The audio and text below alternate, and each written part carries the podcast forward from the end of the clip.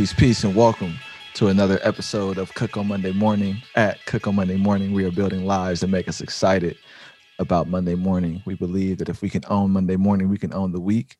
If we can own the week, we can own the year. And if we change our year, we can change our lives. So this week I have on uh, probably the most successful black man to ever be born in San Francisco.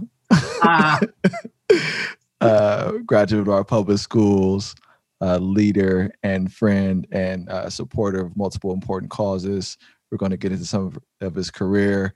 Uh, Mr. Eric McDonnell also is an incredible singer. I don't know if we'll like get the opportunity to hear any of that today, but uh, this is an interesting time in the country, and I know he, through his uh, work in nonprofit and corporate America, has seen a lot and heard a lot and, and impacted a lot uh, throughout his career. So I'm planning to learn a lot. I appreciate your time, Mr. McDonnell. Thank you. It's a pleasure to be here. I appreciate all the work you're doing, all your leadership, and yeah, love being in this space with you. We are like a week out of the presidential election. Mm.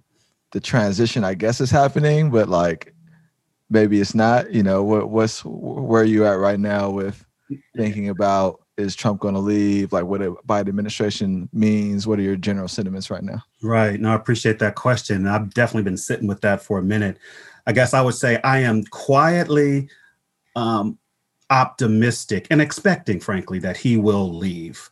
Now, the conditions around his leaving, I don't know. I don't know. He's spiraling right now and trying to figure out how to sustain both his prominence and, and to some degree, his legacy and, and not doing it well just my opinion. Um, and so, you know, as I reflect on it, we're in this really pivotal and critical time in our nation's history. I was because I was curious also about, you know, what happens if he doesn't leave. So I, you know, peeked back in history, and to my knowledge, there's only one other time, and I believe it was Adams, but I'd have to just confirm that. But he just skipped. Dude just ghosted. He just said, "I lost. I'm out. Y'all figure it out," and they did. Um, so I was like, okay, m- you know, maybe, that could happen. Um, I think at some point, maybe I'm just uh, you know overly optimistic that the uh, you know the Republican leadership will step up um, and lead him out in some kind of gracious right departure. But we'll see. We'll see. It's an interesting time.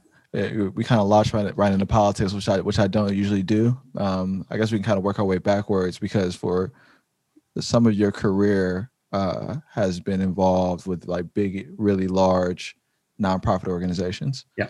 That um, are you know that have like a national presence. I don't know, maybe some international presence. Sure. sure. Uh, throughout your career, because I want to get into the specifics of your upbringing, your career. Uh, what has has has who's president really affected your work at a national level? In particular moments, especially in my work in the United Way Worldwide Network, where I spent almost 20 years. Um, and we can, again, we can delve as deeply as you want to in the kind of career trajectory and path. But in that work, and most specifically, as we began to delve into the public policy agendas, right, that were about enabling and empowering communities and, um, you know, deconstruction of some of the policy um, construction that existed, yeah, it mattered who the president was and is.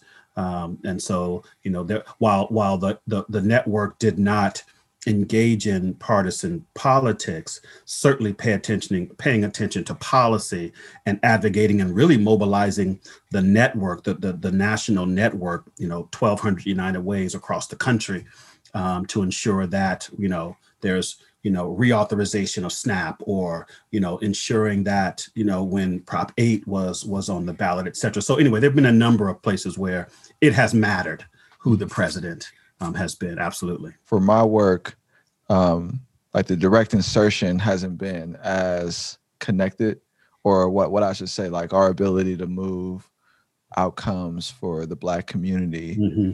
has been difficult no matter who the president is. When when obama ran you know, you couldn't tell me nothing. Like 2008, it was like right. 2008, right. like it was like it was like Christ arrived. I, that's like that's really a, you know, my grandma would hate that I said that, but like, but I feel you. Yeah, I get your point. Yep. Yeah, I was like so caught up, and I was like, I, but I was like 22, right out of college.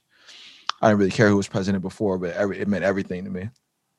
and then over the course of this presidency, I was like, ah, you know, Yeah. what's what's happening? So like the, the most singular important person, I would say, in terms of like having an impact and inspiring me, like Barack was, but um, the impact of his presidency, I question. for, Uh, for me for me part of it just real quick for me part of it is i mean you know i had some of the same kind of feelings of wow finally right? This this is our moment um you know are we getting ready to turn stuff over and right really redistribute both wealth and access and power and right shift the whole dynamic. And you know some of that was realized a lot of it was not realized. And one of the things i gained a better appreciation for in those eight years was just how tough that is right? How tough that job no matter who it is because you know the kind of the stars just have to align right right whether it's both in terms of who's rep- who's holding power in each of the branches of government and or what the political winds are at any given time and how you seize that in the moment with the right policy move right it's it's it's a tough game Mhm, um, mhm, and and I had these you know hopeful aspirations that you know Obama would just turn it all upside down. And a reality, at least in my view, is that he couldn't. Mhm. Um, and you know it was the poli- the political game, my my opinion, and you know better than I because you've been in it, like in it, in it, um, where I've been you know holding it and pushing it, Mhm. which is it's it's a game of compromise mhm, and it's how you move agendas mhm. um, which means sometimes you push hard and other times you soften you know you accelerate and you slow down and you know and and uh, so it's tough it's tough it's actually one of the reasons i've never run for public office Yeah, you got so much insight too. I'm glad we're talking. I'm gonna learn more. I think over the course of this conversation. I want to talk about Kamala. Yeah. Because I because I'm sure you've probably met her more than I have. I mean, i met her a few times yeah yeah. okay. Uh, what what's it like for you to see her? Do you remember first meeting? Your first time you met her? first time i met her would have been in would have been 08 09 somewhere in yeah would have been 08 09 and um, it was actually um, the very first time was um, actually hydra's first campaign running Okay. on school board Uh-huh. um, Yeah, your wife is Hydra Mendoza, who was my former Yes. colleague on the board Sorry. of education. Yeah. Yeah.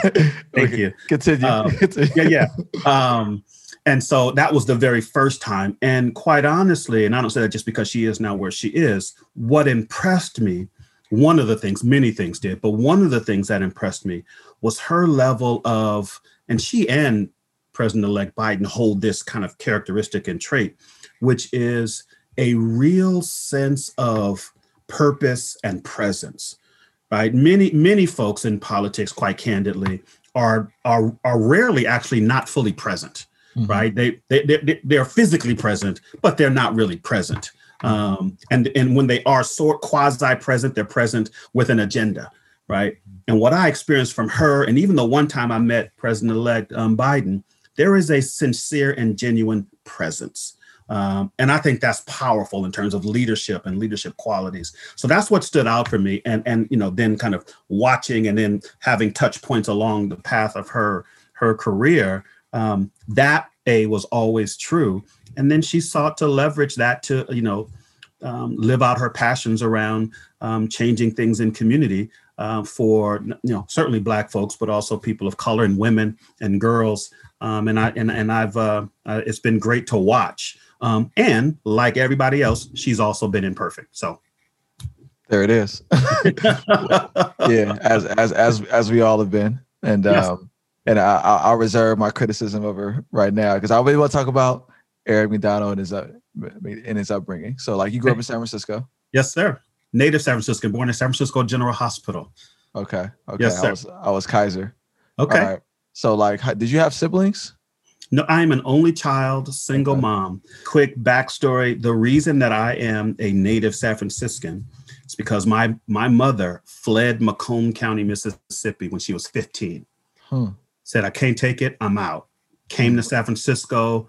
You know, sat literally with a with a, a distant cousin until she got on her feet, and you know, the rest, as they say, is history. So um, it was me and my mom, me and Hmm. mom's um, from from day one. Grew up in the public housing in, in, in the Fillmore, um, in King Garvey. and uh, yeah, that was that was the path. Describe like the Fillmore growing up. Like, what was it? Yeah. like? So so so for, for me, it was kind of two big word, but not more than what I mean. Kind of parallel or concurrent worlds in one. So on the one hand, because I'm living in public housing, um, I'm I'm living what is not the dream of struggling to make ends meet. Um, I've jokingly described how you know long before you know HBO had Fight Night, all I had to do was open the curtain. Right? Was, you know, stuff stuff was going down like all the Right. time. I mean, to the extent that you know, my mother again, single mom, trying to make sure her her son um, is safe and well. Dude, I had a hard time just getting out the door because she was like, "No, you're not going. No, you're not hanging out. No, you're right." She was like all over me, and Mhm. early on enrolled me in. You know, basically, it was the it was the nonprofit safety net in San Francisco that took care of me. It was the Child Care Center, Audrey L. Smith. It was the after school program at Hamilton um, Rec and Park, is where I played basketball. And then it was um, Columbia Park Boys and Girls Club, 16th and Valencia, where I was required to go every day after school until she picked me up. So that that was the safety. So there was that part of the world where there was this insular kind of universe of families that lived in in in our community where we were. Everyone knew everybody, you know, families, the whole nine. And then just just outside of that, when you got down to Fillmore's, where you began to experience the commerce of Black folks and stores and Chicago barbershop and um, Miyako's ice cream, and right, we were we were rolling, and we had you know Boom Boom Room, and I was wasn't old enough to go there, but I knew that was ours, right? I knew Right, right. right how we I knew how we flowed, and it was so so it was kind of that that sometimes dichotomy was very very real. And then in the larger scheme of things you know watching the city evolve. So that whole property that is now um the the the safeway and the the condominiums that was rubble. That was just ground. Not there was not not that there was something there was nothing. That's actually where i learned to play football Mm. um because i had older cousins who lived down in plaza east. And Mhm. so they were like seven eight years older than me so you know they were big and strong and tough and here i am 11 12 years old i want to play with them and they wouldn't let me. So one you know so they were playing football and they were playing football on gravel so it wasn't even grass. It was gravel with rock and glass all that kind of stuff. And so i'll never forget when i you know got my cred to be able to play with them. So they said fine you want to play with us? Go out for a pass. So they you know literally say go deep. So so I go deep, he throws it. I I stretch out, catch it, and then I roll. I hit the ground, roll, arm gets all cut up. Mhm. I'm, t- I'm gonna be honest with you, and now, they're gonna find out. I was ready to cry, but I knew if I cried, they weren't gonna let me play no more. Mm. Right. So I just sucked it up, got back up, said, yeah. And from then on, they let me play. So so there was nothing there. And so to watch that evolve, Mhm. I also watched. It was also when I got exposed to the um, the roles of um, Mary Rogers and Tamatra Scott, um, many of the other Black leaders in the community who were the stand in front of the bulldozer. You're not gonna build nothing here kind of folk. Mhm. Um, which on the one hand inspired me, but I'll be honest. On the other hand, I also watched how the system marginalized them over time Mhm. right? Because they would be the ones who would walk in and stop a, a board of supervisors meeting, just like shut it down. And mm. so, but what happened was what I watched over time. So by, the, by this time, I'm 16, 17, starting to pay a little closer attention. And I see how they let them come in, do their thing, and then say thank you very much, and then continue the, bull- the bulldozer, right? And still build the property. And right. So that was my for me, that was about okay, that that particular strategy, not that it doesn't work, there has to be more. And so for me, that became a question of what's the inside game and what's the outside game, and that we need them both. Mhm. Um, and so for, and so for me, part of the reason I went the path I went um, was because I, I really saw the need for the inside outside game, that the outside game wasn't enough. Mhm. It wasn't enough to agitate. It was necessary, but it wasn't enough. And so that really birthed my path. Last thing I'll say, and then I'll, I'll give it back to you, is what early on, what started kind of my career was literally one conversation. Mm-hmm. And it wasn't even with adults, it was with kids. So I'm 17 years old. I'm working after school in this after school program of the Child Development Center I attended right? As a as as as a as a young child, my mother had joined the board, Mm. and one day she came and said, "Hey, hey, they're hiring. Do you want to work?" I said, "Yeah, not really, because I wanted the job itself, but they were giving me a paycheck." So I was like, "Okay, yeah, I can get a paycheck. That's cool." So I was doing you know the you know what you would expect in an after school program, a little bit of recreation, a little bit of tutorial, that kind of thing, and I would regularly engage them in, you know, or periodically, I should say, in just life conversations, right?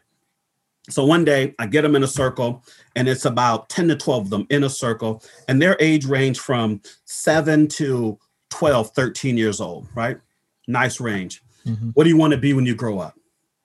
Going around the circle, I want to be an actress, I want to be a doctor, I want to be a football player. And then I got to one young brother, and he said, I want to be a pimp just like my uncle Mm. right? And I got the giggles around the circle. And I said, hold on, hold on. I said, dude, talk to me. Why do you want to be a pimp just like your uncle? Now, I, I, I knew even before he said it, he was parroting what he saw. Who in his world was living large? His uncle. And his uncle happened to be a pimp, right? And so he said, they make lots of money, they drive bad cars, and they get all the girls. Like he was 10 years old. And so I said, okay, I hear you. I wasn't going to diss his uncle. I said, let's talk about some some positive ways, dude. You can make good money, drive a nice car, and find maybe a nice girl, right? Mhm. That becomes your life partner. Mhm. And right then and there, if you had asked me before that conversation what I wanted to do in life, I actually would have said I want to be an architect. I had gotten it introduced to, um, you know, mechanical drawing. I had my drawing board, my T square, my protractors, and I was kind of headed down that path. I had some some mentors and, and teachers who were guiding me. And right then and there, I decided this is what I want to do. He became my project. I want to expose you to a world that's bigger than what you're experiencing. Because then and now, I believe young people want to be what they see. Um, and if we can give them a fuller picture, they can really aspire to do great things. And so that was it. I stayed there, Mm. changed my my um, major at, at City College from business administration to early childhood. Got enough units and credits to become a um, teacher in, in the child development program. Fast forward, I became executive director of that agency and Mm. began to grow our work not only around the um, direct service of child development, mental health support services, then began to expand us into a partnership with the Children's Defense Fund and the Black Student Leadership Network. Worked and partnered with Tony Lincoln in the early iterations of the mayor's office of children, youth, and families before it was a department Mhm. and brought summer freedom schools to San Francisco, both in the Fillmore and in the Bayview, um, and and and and and then began to do even more active public policy advocacy, both locally and nationally, um, and then went to United Way and spent 20 years just continuing to drive that kind of work and really trying to again play the inside game.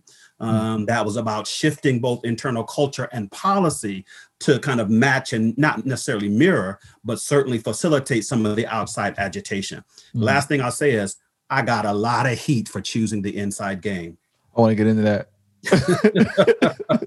I want to get into that because um because you you touched on I I I didn't want to pass over Lowell before we got before we, before we keep going in that direction. Absolutely. Absolutely. You're a Lowell a Lowell alumni. Proud. Yes, sir. Yeah, and all the Lowell alumni um, come at me kind of foul, uh, passionately, I should say, very spiritedly on the board of education, and um, and that they're not they're not new to that. They're true to that, right? That's what Right, they do. right, right. Uh, My uncle also went to Lowell, um, and uh, he's older than you. He's um he's he now lives in Texas. He had a career in the energy sector. He worked for Chevron for several years Nice. and um, you know, so all of these like like I didn't know you you you came up under with with with you and just your mom. Is your mom still with us? Yes, she is. She it's interesting because I told you she I'm born here because she fled Mississippi. Guess where she lives now? Mississippi. Mississippi. Where Blue- Mississippi? Blew my mind. She's Uh-huh. she is now in Diamondhead, Mississippi. Okay. um, with my stepfather. Um, when when I got that call that she was making that move, it blew my mind. Like literally blew Mhm. my mind because I knew the the origin, Mhm. and I had had my one and only experience in Macomb County, which in that experience, ten years old, I vowed I would never go back there again. It was that bad. Mm. Right. So to fast because I was there to, you know, to see my, my grandparents. And and so to fast forward and get this call, hey son, what's up, mom? Um, we're moving, we're, we're moving south. I was like, okay, where you going? uh, Mississippi. I'm like, Mm. wait, what? Right. And what I what I learned as I as I probed a little more with my mother is how many of her generation have done that. Mm. Right? They left, you know, for all the reasons that they left, they fled, hmm and now, you know, in their senior years are returning. Mhm. And for them, it's home, you know, um, for better or for worse. And it's fascinating. Um, I, I will confess, I still don't get it, Mm. but I appreciate that if it's what you call home, own it. I haven't experienced the South that you know my grandmother grew up in, or that you know uh, you often hear about in history books, and some of that is still there. Like when I when I go to some of the metropolitans in the South, I feel more connected there. Like when I go to New Orleans or Atlanta or Houston, I'm Yes. like, like it feels like way more. I mean, because you know, being black in San Francisco, um, and being black at Lowell when you were coming up, I went to you got- good. So, you know, I didn't have all of that or whatever. But um, but I think I I I see what I see the appeal based on my travels there. yes. But it's very like I'm coming from a place where I, you know, I have resources I can get around. I'm like, you know, so we went over your career broadly and you Yep. you mentioned getting heat from the inside game. And so when, you know, how I met you, I think the way I initially thought of you when I met you was like uh, he knows a lot of people and he understands systems and you had like a big job Mhm. you know, like big Mhm. job, understand systems of a lot of people. And um, with the nonprofit space, people don't really see it. I think, and you can correct me if I'm wrong on this, people don't really see it with the same uh, credibility as like corporate America. But like, you know, you were you were chief operating officer at United Way, right? Yes, sir. and that's a big job. In your career, have you felt like you've had to stay quiet or like massage what you want to say, um, trying to like navigate and ascend within a large organization, like quiet your blackness in order to like, Sure, sure. does that make So- sense? so it does. It absolutely makes sense. And and and the answer is yes, sometimes, but not in ways that I felt inhibited or prohibited from representing what needed to be represented.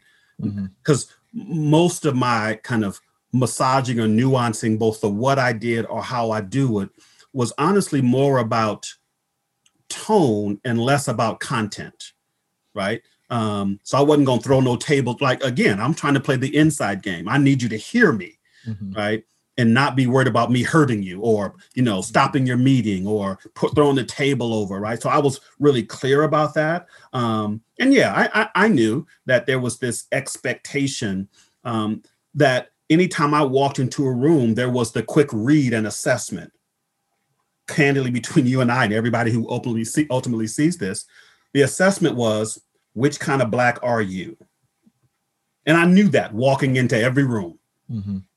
And I made conscious decision so that that wouldn't be a distraction for them, um, which kind of black I wanted them to experience. Mhm. Mhm. Right now, the the um, pushback I got from the outside, I got heat. I mean, when I first took the job, because when I was leading Audrey L. Smith Developmental, so the child development agency, right, I was still kind of, you know, recognized by Black folk and Black leaders in particular as part of the community, right? Mhm. Um, soon as I took that United Way job, and I didn't start as COO, I grew into the COO role, right? Mhm. As soon as I took the role, I was a sellout Mm. because I went to work for the white man Mm. right? I, I, I went to work for that big white establishment, right? That was, you know, speaking of of um, what Chevron that you mentioned earlier, that worked with companies like Chevron to, you know, drive resources into community. And I was deemed less black and less down and less committed to community transformation. Mhm. And early on, A, I was hurt and offended, quite honestly, right? Um, and really tried to rationalize it and explain it and try to make it clear. I, I, I think it's necessary. We need an outside and inside game, uh, right? And I want to make sure the dots are being connected, blah, blah, blah. And, you know, but after about 10 years, I stopped trying to fight that fight. I just accepted, okay, we just have to agree to disagree. I know the value of this in, inside game because I was in a position at United Way to do two things of significance in my view. One, I was working both literally me interfacing with and then my teams with both Fortune 500 companies and the millions and sometimes billions of dollars they were going to invest in community. I was also then interfacing with high net worth individuals um, across the spectrum. Again, same thing. And they were comfortable, more mm, say that differently, they were confident enough to say to this black man, tell me what I should do with my money. Okay, I will. Right. and so I gave them an agenda. And, and so, you know, at its high point, you know, we were investing in um, black and brown communities, are not just in San Francisco, because we were five counties and in seven counties by the time um, I left, was investing over $50 million a year just on the side of the money they gave directly to us to invest and then another hundred that they invested directly, but they invested it based on what we told them. Candidly, I determined this is the this is the value of the inside game. Mm-hmm. And at the same time, working right, developing the, the policy agenda, ensuring that we were building coalition around the things that were important, both locally, statewide, and nationally. So you know, I ha- but I did quite honestly have to find my own resolve that this was the right move. Mm-hmm. And if it if it meant you know certain circles I wasn't deemed down, I could live with that. Yeah, there is an interesting pull, like trying to be down or trying to remain down, or like some people are the um the the the nighters of like who uh, is black auth- black yeah. authenticity. Yes. Like okay, you you are you are in the you know i call i call it like I, I, you know so you know sometimes i talk reckless and like i say stuff that's kind of like you know that doesn't make any sense right but i call like the black god like there's like a there's like a black god that no one wants to be in violation of but like if you do something like uh take a job like marry a white woman like you're violating the black guy, like you're like you know yes. you're you're an outcast from like that, the tribe or whatever you the know? code that's right that's right. And but then no one like there's no rules written down nowhere but we all are trying to like fit into not not all of us but some of us um, are and then we get it from our families like you know when i when i wanted to pursue academics you know my family was like you know why are you trying to be white yep or or like uh or or what i it's funny thing too like when i meet black women like they automatically think I date white women. It's like, oh, like you like you look like the type of dude that only date white women. Right. Right. Just showing all the examples of like the there's like this thing anyway. So uh no, I, I feel that. So yeah, yeah. Uh, just just to look back just for a minute, because I know you've been wanting to go there. So all my years at Lowell, mm-hmm. Right? So all four years in the hood. Oh, that's that you talk white, you act white, and you go to that white school, mm-hmm. right? You're not down, mm-hmm. right? So that was just all the time. And you know, my my my clapback was first of all, I don't cede intellect and art and being articulate to white folk. They don't own that. Mm-hmm. Right? It's not theirs. Mm-hmm. Right. So so I'm I'm cool with being articulate and you know, I'm cool with being intellectual. Um, it's it's you know I, I, it's one of my strengths one of my superpowers and i'm gonna use it i'm gonna use it for me and my people but right. but that was that was the that was the debate all the time mm-hmm. Mm-hmm. and i'm like and this and you know not not there's anything wrong with it but just as an aside i ain't never dated no white woman mm-hmm. you know that's just not not my flavor but uh-uh. but if it was so what yeah yeah well it just speaks to like the perceptions that people will gather based on like you know like you, you mentioned what type of black are you when you were talking about walking into the yes. room. Yes. And um, and so there is like a, a read that you're doing within a professional setting that may be of people who are white or non-black or who are also black and see you professionally and, and they're trying to make that decision or you're you're trying to help them make that decision. And then there's you know the thing within the black community where that's also happening right and and and it's interesting how with I think a certain level of ascension, you know, how the black community will embrace some that have that they probably would have like deemed acting white in another situation. Like maybe maybe Obama is like an example of that. Like Right. Like he's Right. ours. Like, you know, that's like you know, but like he could have came up and he he, he would have been in the same boat we in thinking about the same stuff. Like I I, sp- I spoke to Deval Patrick once, and for Mhm. people that know don't know, he was the former governor of Right. um, first black governor of Massachusetts. We spoke on the phone, and uh, and we talked about that a little bit, like you know how he still does that when he goes in the rooms. One one of the things I wanted to uh, wanted to get into, not so much related to law. I think I'm I think I'm losing it.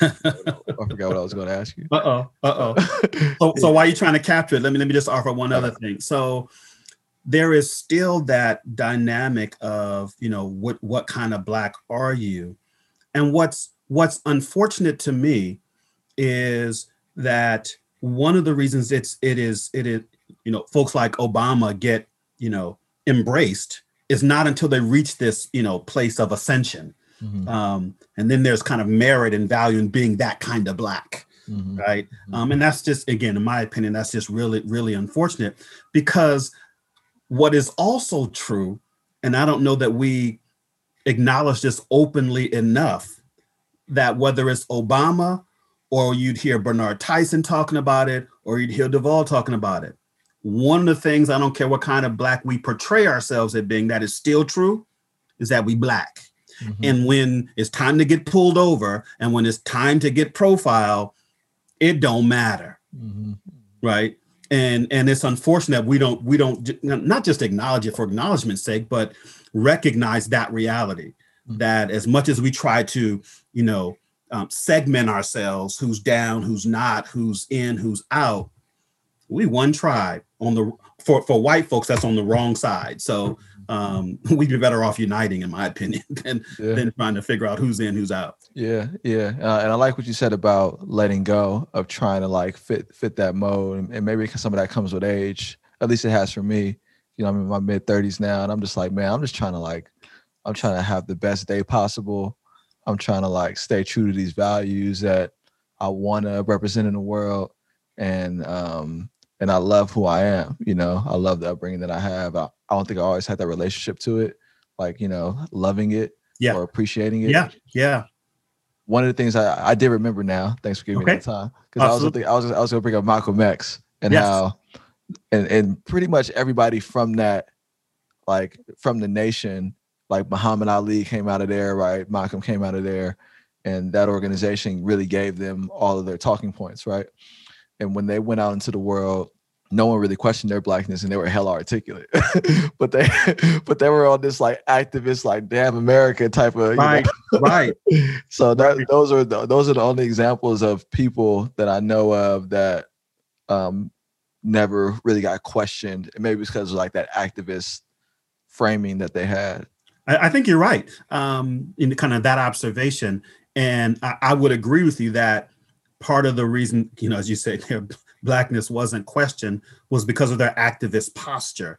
And so, for many, and I'll just include myself in the many of us who have, have been questioned, is because you know when I'm playing the inside game, I'm I'm not holding an activist posture Mhm. with intention right it's not that i can't it's not that i don't know how right um it's just i'm determining this is how you play this inside game Mhm. right and it was just there's just so many who who don't right uh, agree with that. Um and i i'm just a believer that we need activists of all ilks and shapes and kinds along the entire continuum right? And we need them in every in in every room and outside of every room. We we need right just a full-on assault and attack right on this you know structural racism and injustice. Um and so I, I i'm an advocate of you know we need somebody there and there and somebody inside that room and somebody outside that room and and and it's just unfortunate to me that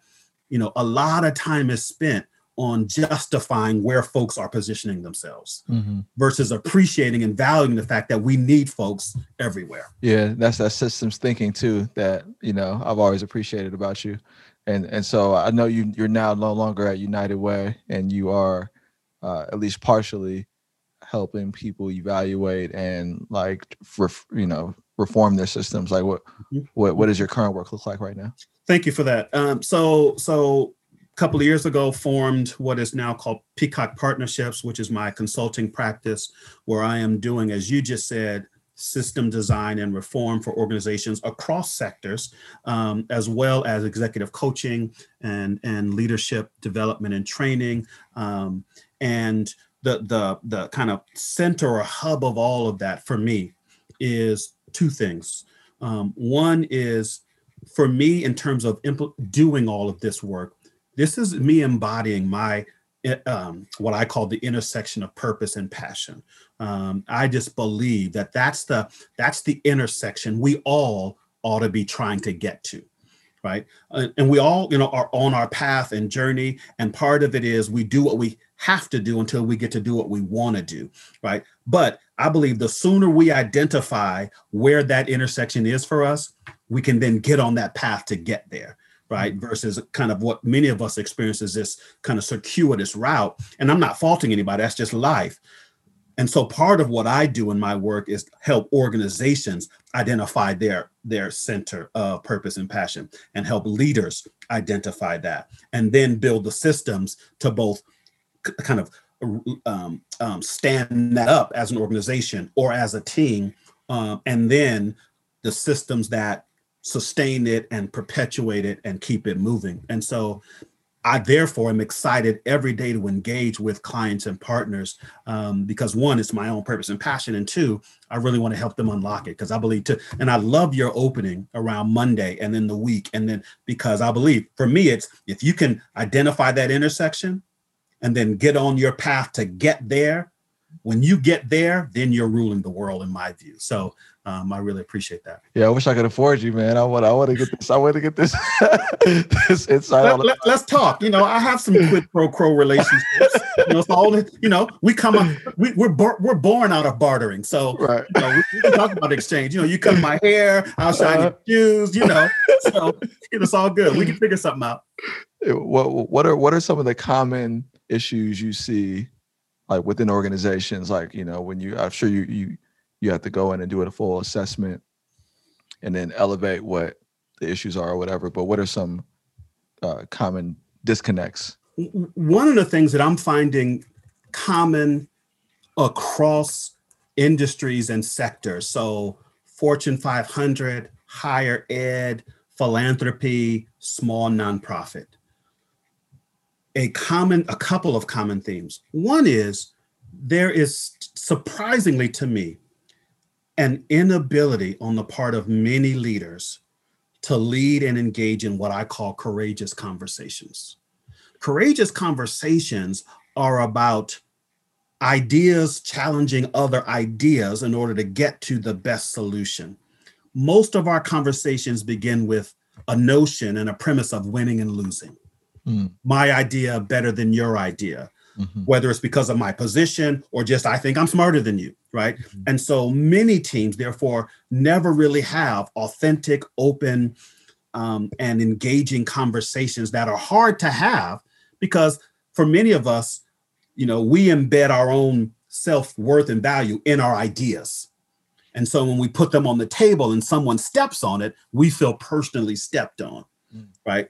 I'll never forget, it's probably 25 years ago. I was in a meeting actually at McKinsey, and um, I was a guest there, part of this team. Um, and I'll never forget the leader of the of the team came in. We sat down, and he said to everyone in the room, um, just as a reminder, you know, our premise here at McKinsey, we are soft on people and hard on ideas. So as we begin to engage in this discussion, it's not about title. Um, it's not about taking things personally. We want to leave this room with the best solutions to the issues we're putting on the table. And I will tell you, Stevon, that was the most intense 90 minute meeting I have ever been in in my professional life. You know, it, it felt like, you know, uh, a, a 15 round title fight because it was every idea was questioned and pushed on and challenged. Nobody got offended. Nobody was storming out of the room. Nobody was, you know, thrown in the towel. Nobody was, you know, um, using their power to say no, it's going to go my way. It was because it was all about the best idea, the best solution, right? And I literally came out of that room going, "Whew, man, that was tough," and yet it was powerful. And so I remember leaving that going, that's what that's what most teams are missing. And quite honestly, I've never experienced one other team that had that kind of um, environment. And so part of what I'm supporting teams to is have that conversation. And it begins with having a level of confidence in your own person, in your own voice, and in your own perspective, because then you're able to confidently put it on the table and not have your feelings go with it. Mm-hmm. Right. And because you're also clear on on the the the, the goal. Right. So that's really common. The other thing that's really common, again, that I'm experiencing, I have experienced across sectors, is accountability or the lack thereof runs rampant, right? Um, just runs rampant. Um, folks are not held accountable. Um, and you know, at, at all levels of organizations, and you know, and they wonder why we're not high performing you know when you begin to to, to kind of study and, and appreciate some of the quote unquote leadership gurus and those that have studied organizations you know jim collins talks about right people in right seats doing the right actions consistently right? Well what happens is a we don't get the right people in right seats because we don't have the right filters to bring in the right people.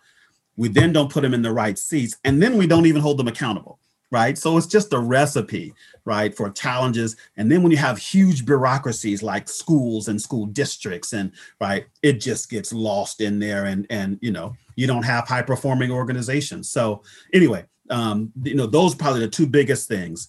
There isn't the correct, there aren't the courageous conversations, and there isn't kind of the consistent accountability that helps organizations and teams thrive. Yeah, the accountability thing. I was, you know, being on the school board and we have a lot of uh, institutional barriers that prevent accountability, like around you know teacher tenure or um, really like subjective views on what is relevant to success or not relevant, like people liking each other or falling out. So your job, you know, it's like, or I should say, you know, I want to give a bit of the only caveat I would give is that maybe I don't, under, I don't understand the evaluation enough to not read it that way. You know what I'm saying?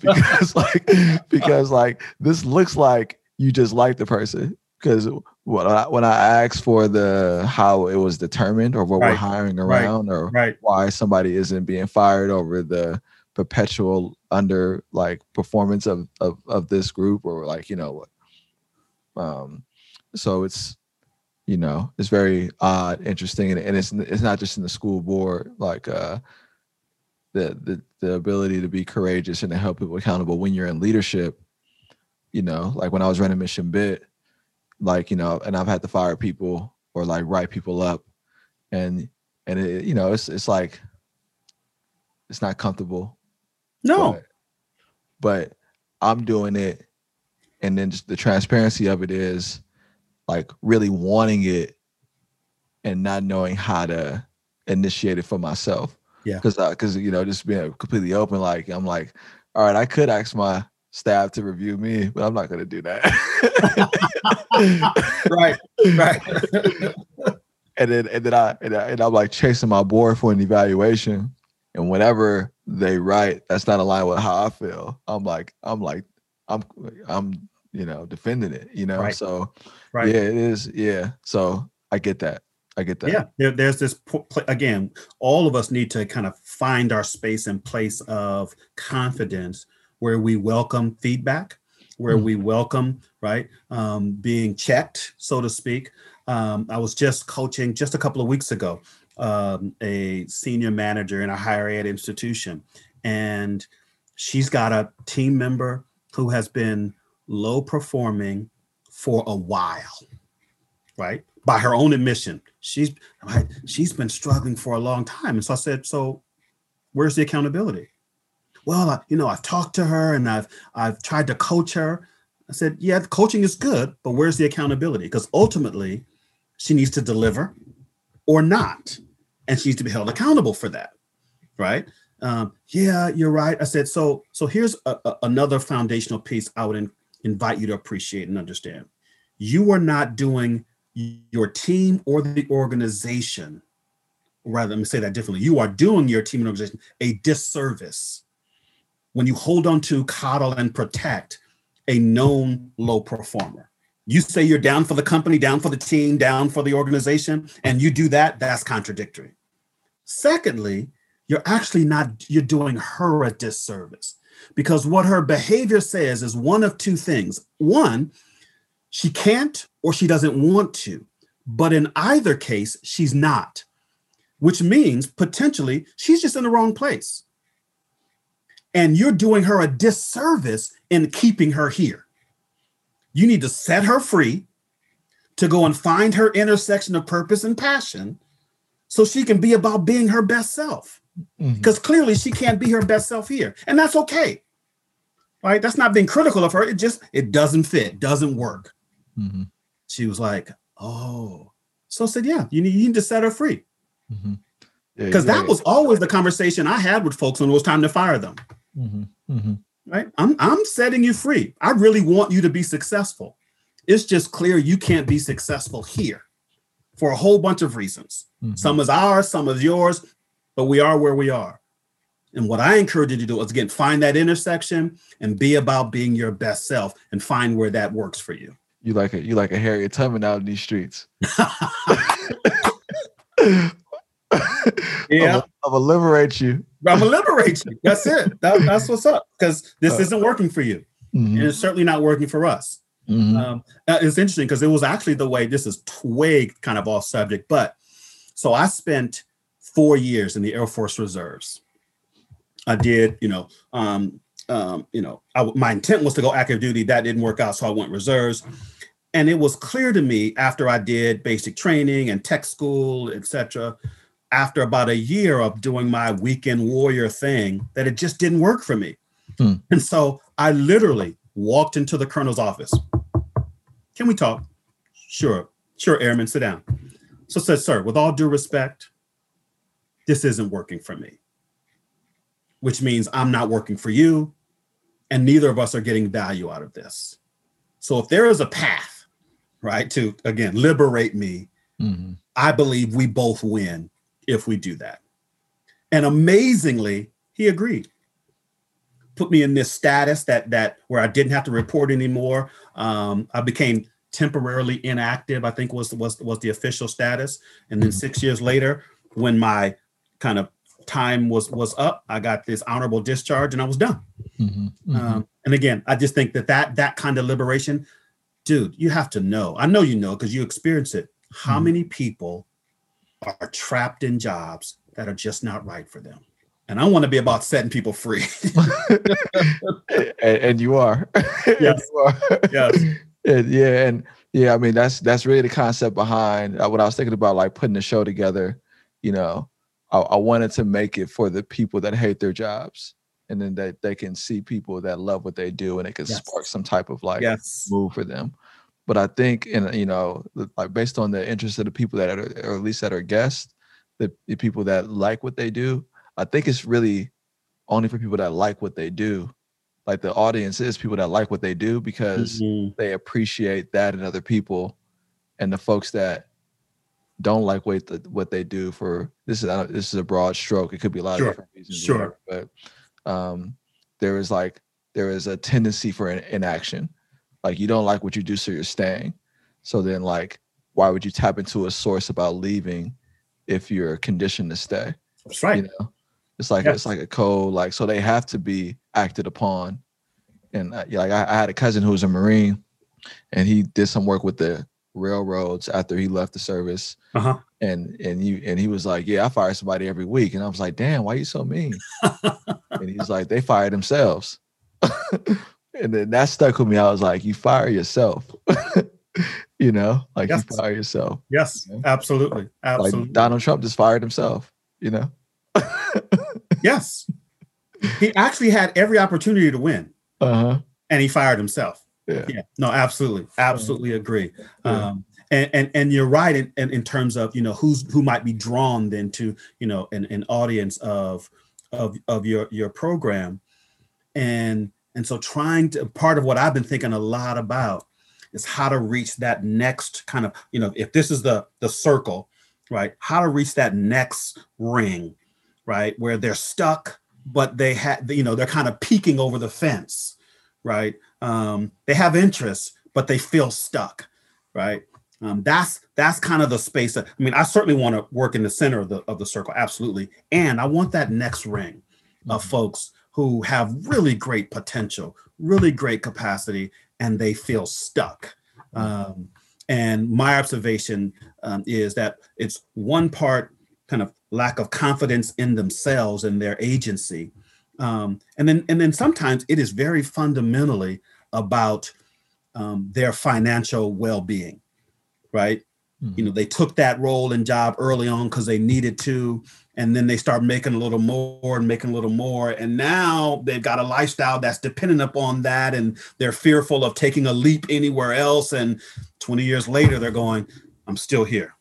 it's not what I really love doing, but you know, pays the mortgage and you know, sends my kids to school and uh, and and I get that. So I'm, I'm, not at all being critical of it. I just believe there's more, mm-hmm.